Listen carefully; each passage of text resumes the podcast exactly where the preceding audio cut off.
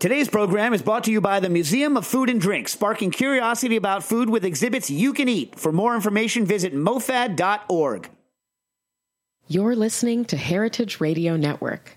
We're a member-supported food radio network broadcasting over thirty-five weekly shows live from Bushwick, Brooklyn. Join our hosts as they lead you through the world of craft brewing, behind the scenes of the restaurant industry, inside the battle over school food, and beyond. Find us at heritage radio network dot org. What happens when the nest clears out?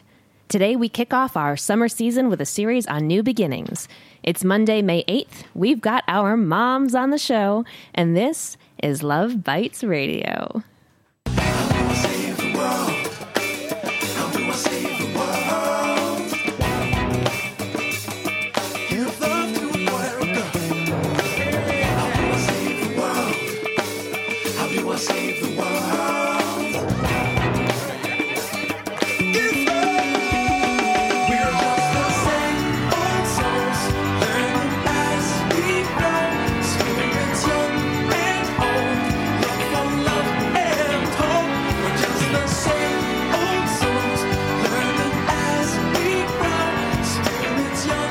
Welcome to Love Bites, coming at you from Heritage Radio Network.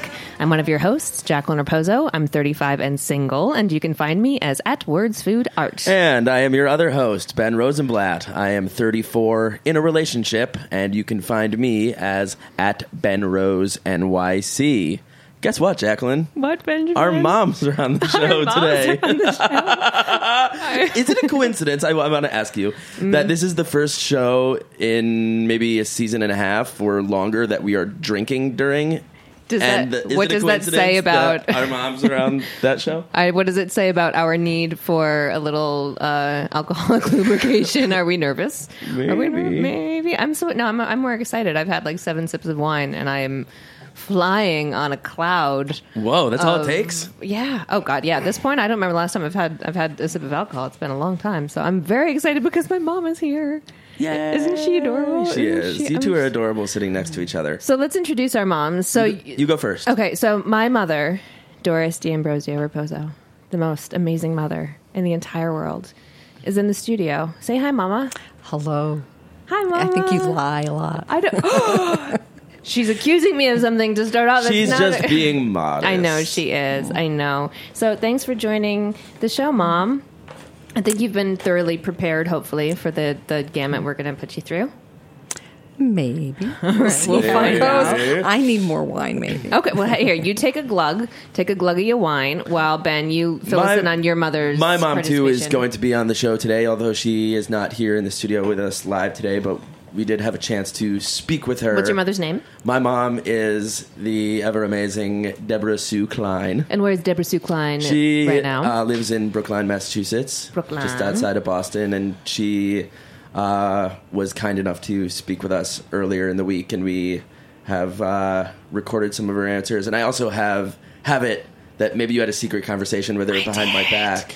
I did. Our game today, listeners, in a few minutes is going to be uh, a multiple choice about Ben Benjamin's baby days. Oh, God. Uh, that Why did I sign up for this? That Debbie and I have been emailing each other about, so stay tuned in about ten minutes for that. And then after the break. Uh, so, so the theme that we are kicking off is our New Beginning series. And so we have asked our mothers to come in to discuss the idea of empty nesting and what happens when your relationships change, when your children grow up into adulthood and you no longer live with, in Ben's case, two, in Ben's mother's case, two boys, in my mother's case, three girls and a boy. And you are a, a single adult, too. And both of our mother's relationships, that also coincided with divorce around the same time. And so we're going to sort of touch upon that as well, with singlehood and empty nesting at the same time. So why don't we kick off our roundtable with our first recorded track from your mother? I think that's a good place to sort of start, right? Yes, we asked her about new beginnings in general, right? And right. what were... Well, we asked her what what new beginning did she observe in someone else, and she said you, that she sort of took some fortification from, that she had a takeaway that sort of has inspired her.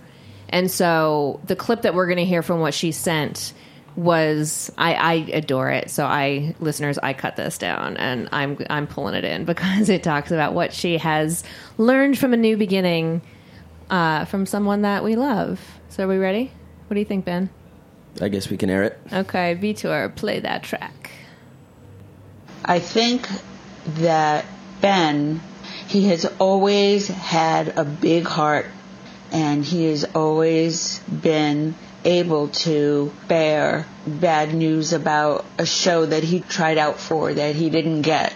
And acting is such a precarious job that you have to be tough and thick-skinned to survive it. But on the other hand, Ben is very gentle and loving and kind, and he is a role model for me, and I'm so glad he he turned out the way he is to be a caring, giving, loving man. Ugh, my heart.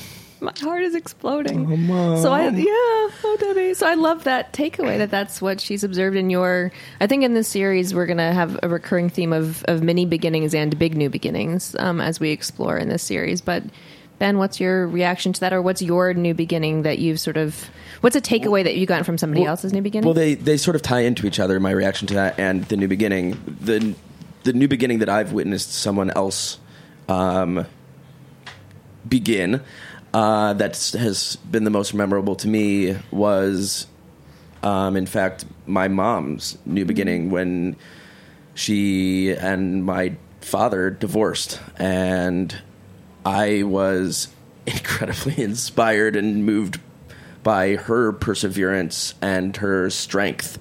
Um, and so I find it both, like, odd and, of course, sweet and humbling that she feels the same way about me. Um, but it's also interesting because I was talking to my mom after we after we recorded this, and she additionally, in addition to what she said, had told me that she's now gone through a second divorce, and she told me that she didn't know if she would have been able to make it through that divorce had she, or that thinking about, you know, my perseverance and strength in life helped her through her second divorce, which was incredibly moving for me to hear, and yet also, like, totally mind-blowing because, like, she's the one who I always think of as being sort of iron-willed and mm. sort of, like, stands back up after, you know, the hardest knockout imaginable. Um And Perseverance so, and strength. I love it. Yeah, I think it's a beautiful thing that through family we kind of inspire each other love and it. learn from each other in ways that we don't even recognize that mm. are occurring. Well, Mama, speaking of my family, get yourself up to that mic. What is a what's a new beginning that you've seen in someone else that has sort of inspired you and, and pulled you to a new place? I had a very good friend who we raised our children together, who went through a divorce when her oldest daughter, I think, was in high school. And I saw her go back to school, get a law degree, oh, and, wow. get, and get on with her life. And, I mean, that inspired me when I went through my divorce, even prior to my divorce, to go back and get my degree. Wow. So, it, to further my degree in my profession. Uh. She really was an inspiration and helped me a lot. And it's, wow, and I never... I never knew that, that you had sort of seen that in somebody else, because that's seeing you go back and get your bachelor's degree. And listeners, my mother, when she got her bachelor's degree, I remember her, like, choosing classes that helped her connect to her children, too, like taking music history classes to connect with my older sister and taking art classes. And I was very, that was during one of my lower points of sickness, and I remember just finding inspiration by my mother doing this very brave, beautiful thing to bring joy into her own life. Oh, wow. A lot of women study that. Yeah, year. A lot of women. So yeah, it was the best thing I could have done. You and I were just exchanging books right now. Right? It was great. It was uh, great. Jacqueline, uh, what about you? Was there a new beginning that stuck out for you in your life? Well, it's funny because I did. I hadn't thought about this until my mom and I were running through these questions before the show, and I gave her an example that I was like, "Oh, I think that's my example." When I mentioned my sisters, that my sisters both, my my older sister got her, and listeners, they both were on the show with a sister sister show back in November. Um, my older sister got her undergraduate degree in Michigan, her graduate degree in London, and her doctorate degree in Vancouver. And my younger sister uh, lived in got her degree in in Georgia and now lives in North Carolina, and seeing them move and and start new lives but not lose touch with their old lives, and not relationships haven't crumbled, and they embrace new places, and it's not the end of the world to leave home. And I've, I've always been a homebody. I live thirty-five miles away from my parents and where I grew up, and I love that. I love living. I'm lucky that I grew that I grew up so close to the city that I wanted to move to, and I love New England, and I don't want to leave the area, but the idea of the idea that I could and that I might eventually leave New York City um, feels safer and more inspiring. Seeing, having seen my sisters, st- I'm still close to my sisters, and it's hard for them. It's definitely hard for them, as we discussed on that show. But seeing them embrace new places and build new lives as they retain other relationships, and see them go through that work. Um, I gave my mom that example, and then at the end, I was like, "Oh, I think that's my example. Actually, like I think that's something that I'm going to hold on to." So Very yeah. Nice. Yeah. Oh, inspiring people. Um, so now I get to bring in our game. So listeners, now is the point when we play a game. And because I produce the show, Benny has no choice, but he I, has to be the contestant. I, I feel like the game is always supposed to be like this really fun thing. Like, it's the, yeah, the it's game. Fun for and every me. time I'm like, oh, we got to play the game. It is because so I just feel fun like a big me. loser. It is time. so fun for me. I think, Ben, you need to do a game where she's the contestant. If Ben wants to produce the show, Ben can put me in the hot seat. All right, but all right, all right. So listeners, for this game, because once again I want to make sure that we got Miz Deborah Klein in on the show as much as humanly possible, because this is our Mother's Day episode, I sent her some questions that she answered regarding my darling friend and co-host Benjamin Rosenblatt. She gave me those answers, which I then put into multiple choice answers. So there are five of them. Mom, you are teaming up with Ben. You are the motherly influence on him. And I also warned her before the show that sometimes Ben thinks that I reverse psychology or try to trick him with the answers. What do you mean I think that you do that? You do do that. I did that, that is... once, and now you've thought that I've done that ever since then. But we've got Vitor manning our eh and bang or whatever. There we go. That's it. There we go. So, five questions, multiple choice answers about Benjamin growing up. Here we go. Oh, what did his mom say? I just, I'm worried about the questions. Oh, they're so they're they're so innocent. They're very adorable. Things that I didn't know that I'm glad I do now. Number one, when Ben was a newborn, I couldn't get him to stop A, peeing on strangers, B, projectile vomiting, C, crying if he wasn't held, or D, farting really loud. A, peeing on strangers, B, projectile vomiting, C, crying if he wasn't held, or D, farting really loud. I think I know this answer. What is it? But I kind of do want to hear what your mom might think. Well, I mean, these are all common I baby things. I would say things. crying. Crying if you were in health, because that's I, very typical of I, babies. I think I was a big crybaby, but I actually am going to go with B, projectile vomiting. Final answer? Final answer. Correct! It was projectile vomiting. Ben's mom says he had he had pyloric stenosis and had surgery when he was a few weeks old to correct it. Yeah, it was like a life-threatening disease where this valve on the bottom of my stomach wouldn't work, so and so I couldn't hold down any food. So that's what happened to you in college when you projectile vomited all the time. Yes, it was a relapse of uh, pyloric stenosis. Oh, I feel so bad for all those to- all those many times I teased you about the projectile vomiting. Seriously, I've definitely had nothing to do with all the whiskey. Number two, Ben's first word was A, dog, B, no, C, mama, D, dada. Ooh, I don't know this one. A, dog, B, no, C, mama, D, dada. Mm-hmm. See, these are just fun things to learn about Ben. Obvious would be dada, because that's one of the easiest vowels for, but dog could have also been. I know, I was thinking, D, da- I was dog. actually thinking dada too, so collectively we're going with dada. Final answer. Dada. Dada. Correct. Yes. She said, despite me saying mama the whole time. All right. Two for two. Number three, when Ben didn't want to go to sleep, I'd A, trick him into believing his brother was asleep and I was going to sleep. B, give him warm milk and tell him what super that's what superheroes drank before bed. C, give him lukewarm water and tell him that's what Ninja Turtles drank to fall asleep. D, trick him into believing that if he went to sleep, he'd dream about superhero Ninja Turtles. I definitely am saying A. He's definitely saying A. That was the brother? Yes. That was the brother. Ninja Turtles were, came out, I wasn't, when Ninja I was like Turtles a baby, were a little bit, they were later. No, they, were, they were later on, because yeah. those were your brothers. Those were your brothers. Shh, Mom. Yeah. Mom, I was they, trying to I knew that. It's A, because I worshipped my yeah. brother as a yeah. child. It well, is A, correct. She said we'd be real quiet for ten minutes and he'd fall asleep. Sorry, Ben. She would trick you. Mm. Oh, you were three. See? You were you were so worried.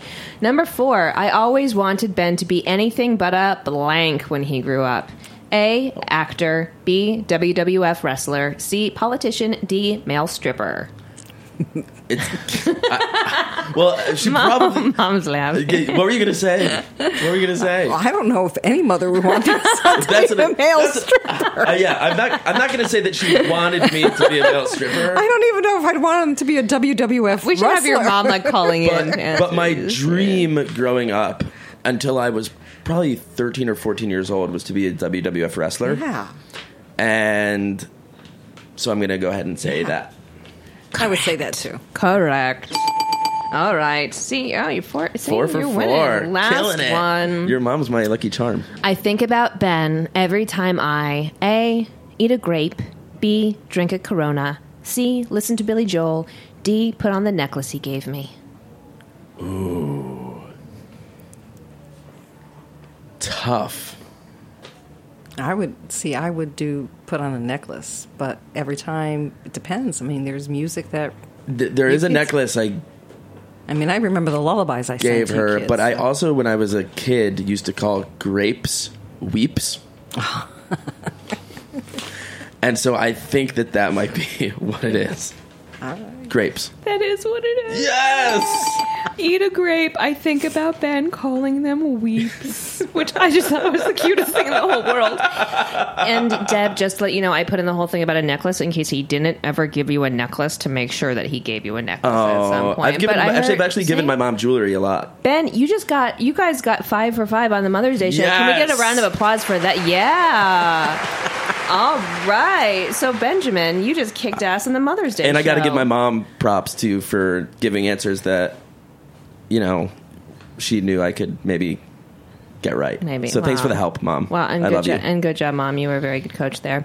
So, before we take a commercial break, um, so this is the first of our New Beginning series. Next Monday, we have author Amy DeLong, who is going to talk about how she left a fundamentalist Christian, what she calls cult, upbringing and entering into a new life as a writer in New York City. Then on the twenty-second, we have writer, editor, and podcast host Julia Bainbridge discussing how she started over from moving from Brooklyn, New York to Atlanta, Georgia, talking about how relationships changed and how she found her new home there. And then on the twenty-ninth, we have Cynthia Cherish, a k a. D J Cherish The Love, talking about how she went through two major accidents, uh, an accident and then an aggressive breast, breast cancer treatment. Oof. I know, it was insane. That's an, it's an insane show. Um, and that's called From Health to Happiness, because she was healthy before those, but she was not happy until afterwards. Uh, so those are the next shows that we have in the series. Please come back for those. Uh, and, of course, all of our seventy-plus shows are available for a listen at heritage radio network dot org, on iTunes and Stitcher. We appreciate you becoming a member of Heritage to support these nerdy, gutsy shows of love, and to know that every review on these platforms means the world to us, too. We are always available to you as at Love Bites Radio on social and via email as at love bites at heritage radio network dot org. After the break, we are drilling my mom. And before, uh, but until then, everybody in the studio just looked really scared. But before that, just listen to some tunes and a commercial, and we'll be right back.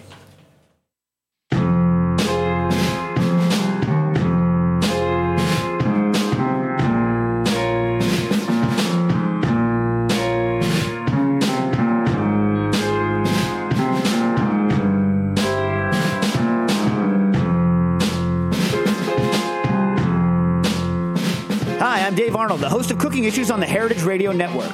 We all know and love Chinese takeout dishes like General Tso's chicken and egg rolls, but here's the thing. Even though we call it Chinese food, it's not like the food you'd find in China. What's the story behind this cuisine, and how did it become so popular that you can find a Chinese-American restaurant in nearly every town in the country? The answers may surprise you. Visit the Museum of Food and Drink in Brooklyn and see our newest exhibition, Chow, Making the Chinese American Restaurant. Chow engages visitors with compelling accounts of how Chinese immigrants overcame racism and created Chinese American cuisine. Discover the science behind the flavors of your favorite takeout dishes, feast on rotating tastings developed by the country's most talented Chinese American chefs, and try your hand at writing your own fortune, which will be baked into actual cookies by a fifteen hundred pound fortune cooking machine. But what better way to learn, connect, and eat? You can visit Chow at the Museum of Food and Drink on Fridays through Sundays from noon to six. Tickets and more information can be found at mofad dot org. Hey, like what you hear? Heritage Radio Network has plenty more. With fresh programming every week, we've got something for everyone. Trying to start your own food business? Concerned about where your food comes from? Looking for the best wine or beer to bring to a party? Find our shows on iTunes or Stitcher, or head to heritage radio network dot org to listen live and subscribe to our newsletter.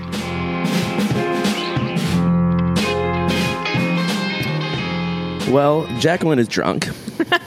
So I'm going to bring us back in uh, like after our break. Wine, you know, you so all pathetic. Have had like a couple drinks when you're like vibing out really hard to the advertisement music. The sad thing is I haven't had a couple drinks. I've had like a half a drink. Well, that's enough. It doesn't you're take much. Cheap date these know. Days. Such a cheap. Um, so we're now back and we're ready to Yay. Ask Jacqueline's mom some Yay. Questions about her empty nest lifestyle. Um, and she just released a big sigh of nervousness, but I promise to go easy on you. Um, first, at what point in your children's lives did you start realizing, coming to the realization that they were going to be soon gone? And what did that first inkling of a realization feel like? Uh, I think the first time was when my eldest went off to college. And then Jacqueline was graduating from high school. Continued it on, and uh, mixed feelings. Part of it, I'm sorry, Jacqueline, to say this, was relief that I'd have some time to myself. And other ones were, am I going to lose my kids? But I wasn't quite sure that that was going to happen because we have a good relationship. What made you fear that you might lose your kids? Like, losing kids is a big well, statement to make. Because of everything else that was going on in my life with the, your dad and the divorce. I knew that the marriage was going to be coming to an end, mm. and not knowing what would happen afterwards. And were, there, were you making any preparations to make sure that that wasn't going to happen, or did that change your behavior in any way as your kids were like getting ready to leave? Were you like, okay, how do I, what do I have to do here to preserve these relationships moving forward? I don't know if I did anything different. I just was a mom. I just did what I did naturally. I just, I love them. I love my kids. I did things for them. And I uh, liked being there. I liked going to their shows when Jacqueline and you were in the shows in college, and my oldest recitals, and my other kids, you know. And what were you, when you said you were looking forward to time for yourself, what was that? Because, I mean, four kids is a lot of kids. Four kids is a lot of kids. No, there was times that, you know, a little bit of time to do a little bit, do a little bit of gardening, maybe do a little bit more with your dad at that point before I knew that, you know, he was doing something with somebody else, but um, just spending more time with him, maybe to to try to build up our relationship a little bit more. I was looking forward to, to that when your kids were out, having more time with your dad. But I think it was just having a little bit more time to do a few of the things that I liked doing. Okay, so I mean, not that I didn't like doing things with you. So, I loved what I did with you kids. I so, learned a lot. So you're fantasizing about more free time. Yeah, you're worrying. Book, you're worrying about them being gone and never coming back, back home. And yeah. Then finally one day they're all actually out of the house. What was that moment like? Uh, well, the, I think when her youngest daughter, her youngest sister went off to college, I was back in school as well. That's when I decided to go back for my to finish my degree. I had an associate's degree. I always wanted to get my bachelor's degree. So when her youngest sister went to college, I went back for that. And I was working, and I was I was gardening, and I was doing trying to do more things with her dad to rebuild a relationship. So, more time. But the kids kept coming home. You know, they kept coming home. Was so that, that a was good, good thing? Or, okay, okay. That was a good thing. Yeah, that was a good thing. That was a good thing. And what new things were were like? What new things were getting your degree bringing into your life? As I said before, uh, there were a lot of women's studies, so it was bringing me, I think, a little bit more confidence and myself. What did that mean for you? How it did that change your actions and your words? Changed my actions because I, with my kids. Yeah, the, yeah, like with my ki- well, with my kids it helped because let's see, Jessica and Danny helped me with my algebra. You helped me with you all were helping, and, and Maggie, Maggie helped me with with algebra, and you kids all kind of helped me and encouraged me as far as um, my schooling. It wasn't, you thought it was a great idea. Mm. And if I needed help, you guys were a phone call or an email away. Now, when you moved on your own, that was the first time you lived by yourself in your entire life, which I think is something that we don't think about in our generation as often. I don't know about your parents, Ben, but both of my parents lived with their parents and then lived with their spouses when they got married, which is very common mm. in both sides of my family. So when you, we were gone and you were separated and you lived alone for the first time, and I know, obviously, I know a lot of that was rough, but what were some of the, speaking of like the the new revelations of empty nesting, what were some of the things you remember sort of embracing that you loved about the choices that you could make in your new space and in your new life, the things that you could sort of foster that you couldn't when you were, had four kids living with you? Um, I, well, living alone, it wasn't even the the kids. I mean, I don't, that's that's tough, Jacqueline. I um, I enjoyed those first moments of quiet solitude. I needed them to rebuild myself. I think that's what it was, and it wasn't you kids. It was more because of your dad. I needed to build up my self-esteem and my self-confidence. I was able to rejoin a church choir that I had stopped singing in because my life got so busy and I couldn't do everything. And the people that were in the choir had all gone through divorces and breakups, so they embraced me and helped me through all of that. They gave mm-hmm. me confidence back. So I was able to do that. I took up some ballroom dancing because I love dancing, and I did some traveling that I had I'd want, always had gone, wanted to go to the Grand Canyon. And I had and you a, went to Israel, and too. I went to Israel, like, and I went to Israel without and, a family member and, with you. And the yeah. Israel trip was probably one of the best ones because it was more of a pilgrimage, and I really did a lot of soul searching there. What about now? There's been some time since the divorce. Mm-hmm. There's been a lot of time since the kids have been out. How do you fill your time now, and what are some of your like favorite activities as a empty nester these days? I work. I'm also very involved in my professional association. I've met a man who I actually went to high school with and did not know him in high school. And he's a music. He was a musician. Did he like secretly have a crush on you in high school? No, we didn't like know that? each. Oh, no, okay. we didn't even know each other. We did not even know each other in high school. Our our school was like five hundred fifty. Our class was five hundred fifty people. It was a big city school. And he loves music. He was a drummer in a band back in the seventies and eighties. And uh, we go dancing, and I love to dance. Yeah, it's at eleven o'clock this Saturday, when I'm at her house in not, bed, she texts me, like, I'm not coming home, we're out dancing. And I'm the thirty-five-year-old in bed at her house, and she's out dancing. Like, I just want I want the, the audience to know how cool my ball, mother is. And it's not don't ballroom dancing. When you get in. I know. Like, and I was like, fine, don't, go, don't come home, Mom. Just stay out at your boyfriend's. I'm going to be at your house. I'll I'll feed the cat. I just want my the audience to know how don't cool my mother is. Don't drive drunk. If you need me to come pick you up, I'll pick uh, you up. Just use, use the safe word. You don't have to tell your friends. I'll come get you. I just want the audience to know how cool my mother is. No, I dance. And it's rock and roll. It's not ballroom. It's I know. Just, it's rock. It's, it's, yeah. It's dancing. Oh. Got a couple of really good bands. Mm-hmm. So, being that this is about the new beginning, about with as it pertains to motherhood, where, did you learn anything about your relationship with your kids or about something new about being a parent once you had a little bit more space from your children? Yeah.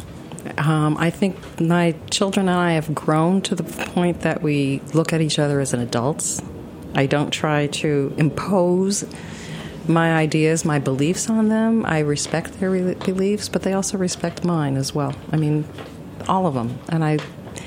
I like to see all my kids, and I think we've grown closer. I think I think a lot of them, even though they're far away.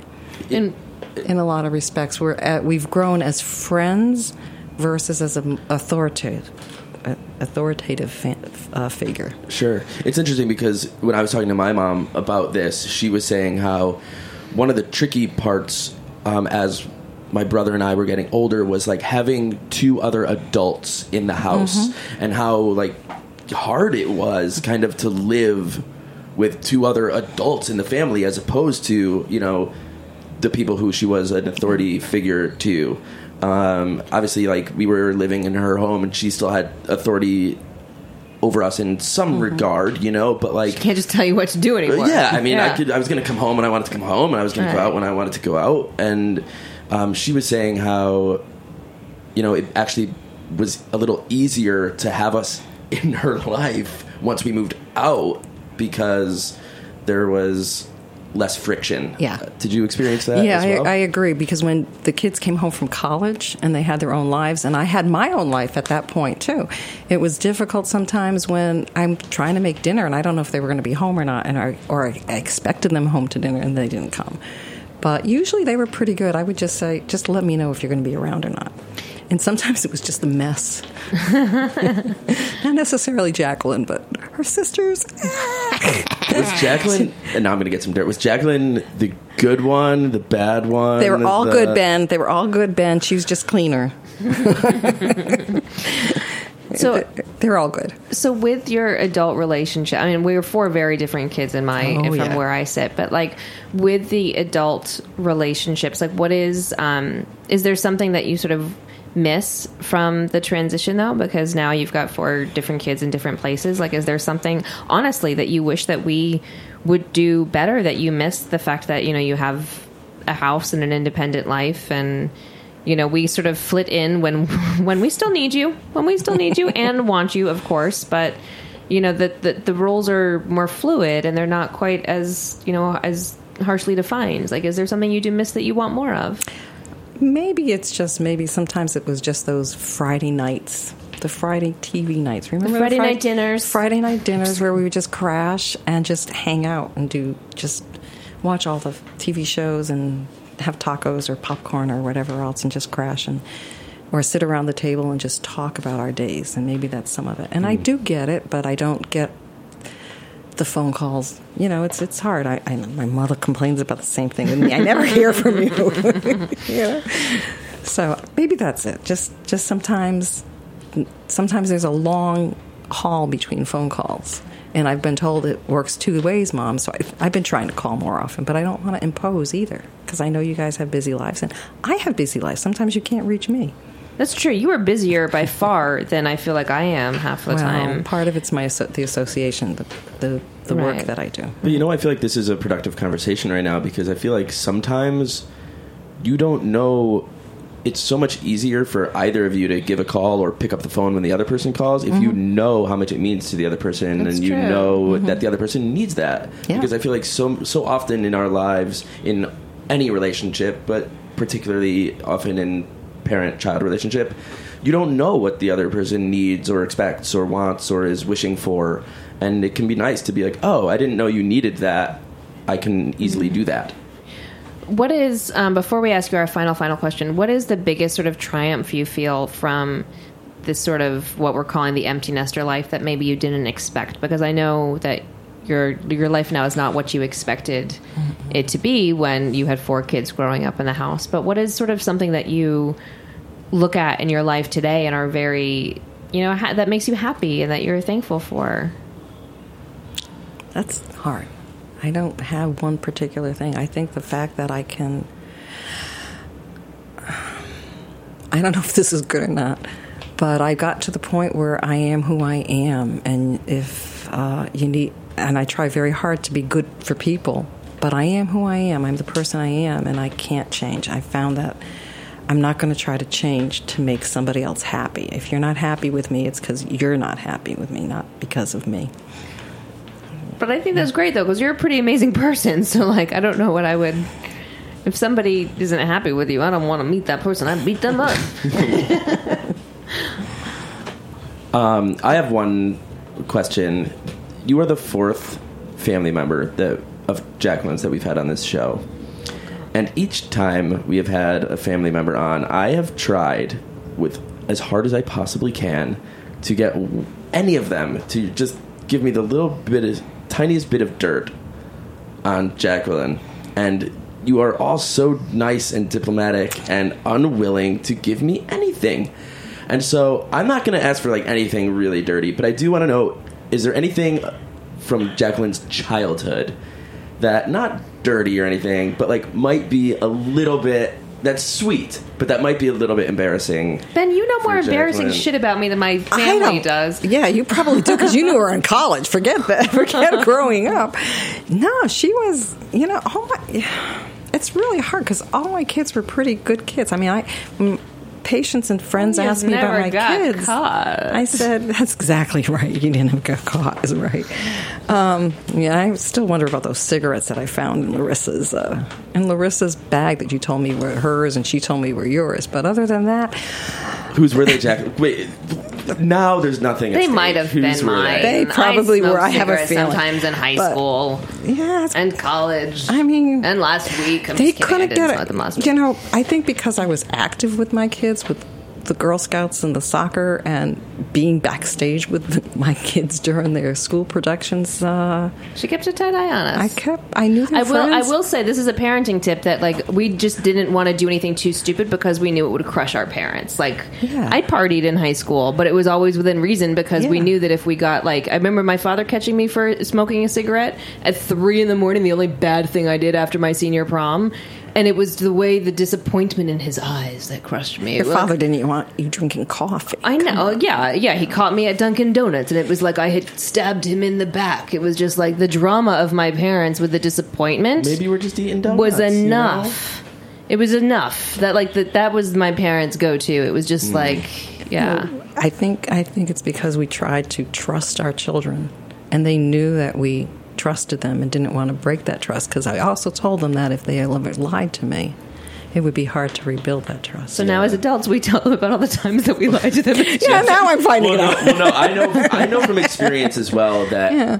disappointing my parents was always much more of fear of mine than angering them. Of course, mm-hmm. yeah, of course, yeah. Well, the last thing I'm going to ask you, and then we're going to bring Debbie back in, is what has your empty nest life taught you about love? And this is a deliberately broad question. Distance doesn't cut it. It's there. No matter if they're across the state, across the pond in England, in New York City, it's there. And they'll always be there. And um, when they come home, it's like it used to be, or even better. And then, Ben, do you want to introduce your mother's track? Yeah. Um, this is my mom talking about what it's like for her to be an empty nester, and uh, what she feels like she's learned about it. As an empty nester and then being retired, it's been great in terms of I can do whatever I want. I can sleep late. I can stay up late, I can go places, I can do things, and nobody is there to keep me from doing that. Um, there's no other sacrifices except to be there for my kids when they need me. To enjoy life as a single adult has been new experiences for me, and has also had some great moments doing it. I think being an empty nester is not necessarily a bad thing. It could be a good thing. I love that. Totally unapologetic about, right. like, I do what I want. I do what I want. Yeah. This is self-love. This yeah. is my time. That's right. I love it, right? That's right. I agree. I love that second cup of coffee in the quiet in the morning before my, I go to work. My mom it's drinks, quiet. like, the most intense coffee drink you can. It's like a, there's like seven shots of espresso in my mom's, like, morning Starbucks that she is she's badass addicted to. But, so um, before we close out, Ben, why don't we each share what our mothers have taught us about love? Great. Why don't you go? Okay. Um, my mom has taught me the power of seeing the best in others. It's funny because the first thing my mom said in that first clip we played was that she said, Ben has a really, Ben has always had a really big heart. And it's amazing that, again, I'm going to say the same thing about my mom, which is that I think the thing I've taken the most from her is she, I think she has the biggest heart of anyone I have ever encountered, um, which I think can sometimes get my mom into trouble. But she is so unassuming and thinks the best about others. and is so generous, and also just like all, like never would imagine that someone else has a bad intention. Um, and I think that's like a beautiful approach to life. And that, yeah, maybe that sometimes can lead to disappointment, to, but to be able to continue to find that and to continue to bring that to our interactions with other people, um, I think is a gift. And I thank my mom for inspiring me to do that, even though I'm not as success- successful at it as she is. Yay. How about you? My mom has taught me about generous love with, I mean, wholehearted giving love with no expectations. And that when you love someone and you give to them, you love and give to them because you love them and you don't expect anything back. There have been so many experiences locked in my mind and in my heart where she has said, I'm going to give this to you, or I want to do this for you, or not even to me, but loved ones in my life. Like she has done th- done things for people in my life that she doesn't even know that well, or that she knows well, that she gives them something big and says, don't tell anybody else I've done this. Um, because she doesn't need the notoriety, or she doesn't need it to be a thing. She just wants to give it to help the person. She, this winter when I was very sick, stocked my soup, my freezer with soup. She came and got my dog and watched my dog. She drove me in and out of the city, and she does that without making me feel like a schmuck for it. She has, she off, she gives so generously of herself to a fault, and she does it not to get anything back. She does it because she loves people, and I see her do that with everybody in her life, that she is just there. If she loves you, she is there. And I remember from my childhood when I first got sick, she was driving to North Carolina to tend to her sister who was dying of breast cancer, and she was tending to her girlfriends who were going through cancer treatment and watching their kids and stocking their freezers. And I'm getting choked up thinking about it, just how many people she has supported, never asking for anything in return, because when she loves, that's what she does. And that's what my mother has taught me, is how to love because you love. And that's a very rare thing. And if I've inherited a fingernail's worth of that, I will be grateful. Bravo. And, and I want to just add quickly before we, it's time to wrap up, how lucky you and I are, Jacqueline, yeah. to both have inspiring, loving, caring, present moms. Mm-hmm. It's really a gift, and we are both luckier than I think we realize on a day-to-day basis. Oh, completely. I, I'm very, very aware that I would not be where and who I am without the woman sitting in this room with me. I love you, Mom. It's generational. I love you, Mom. It's generational. It's from my mom and my grandmother. I remember the same things about my parents. Yeah. Happy Mother's Day, everyone. Happy Mother's Day. Call your moms. Call your moms. And, Mom, I thank you for being on the show, even though you are not here in person. And thank I you so much, Dad. Look forward to spending Mother's Day with you this coming weekend. Yeah, Mom, I look forward to coming home and spending it with you, too. And Nana. Thank you for coming in. Thank you for coming all the way to Brooklyn. She took the subway by herself, everyone. She came oh, into on, Grand Central. It's not Central that big deal. Well, I'm impressed. I'm it's impressed. Not that big a deal. Well, you were badass. My, my mom is going to be impressed from See? from Boston. So. Yeah, but Boston has their metro. They're, they've got their tubes or whatever and they call it. And she hates being there. on it. See? Oh, see, I do it all the time. But she does it. Mom, she does accept it, your badassery. Well, I go, to, I go on that all the time. I know. That's because you were a badass. Accept your badassery. Thanks for coming, Mama. I love you. you. Listeners, we will be back next week with Amy DeLong, so come back and join us then. Happy Mother's Day to all the moms out there. Call your mom. Hug your mom. As always, thank you to our engineer, Vitor. Our theme song is Give Love by Josh Dion. We are Jacqueline Raposo and Ben Rosenblatt, and Love Bites. We'll be back next week right here at heritage radio network dot org. See ya.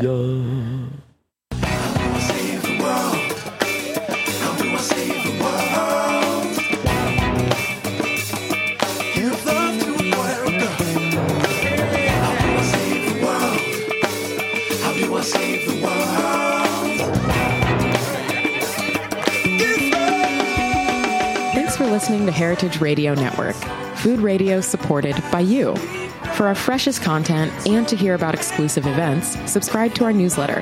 Enter your email at the bottom of our website, heritage radio network dot org. Connect with us on Facebook, Instagram, and Twitter at heritage underscore radio. Heritage Radio Network is a nonprofit organization, driving conversations to make the world a better, fairer, more delicious place. And we couldn't do it without support from listeners like you. Want to be a part of the food world's most innovative community? Rate the shows you like, tell your friends, and please join our community by becoming a member. Just click on the beating heart at the top right of our homepage. Thanks for listening.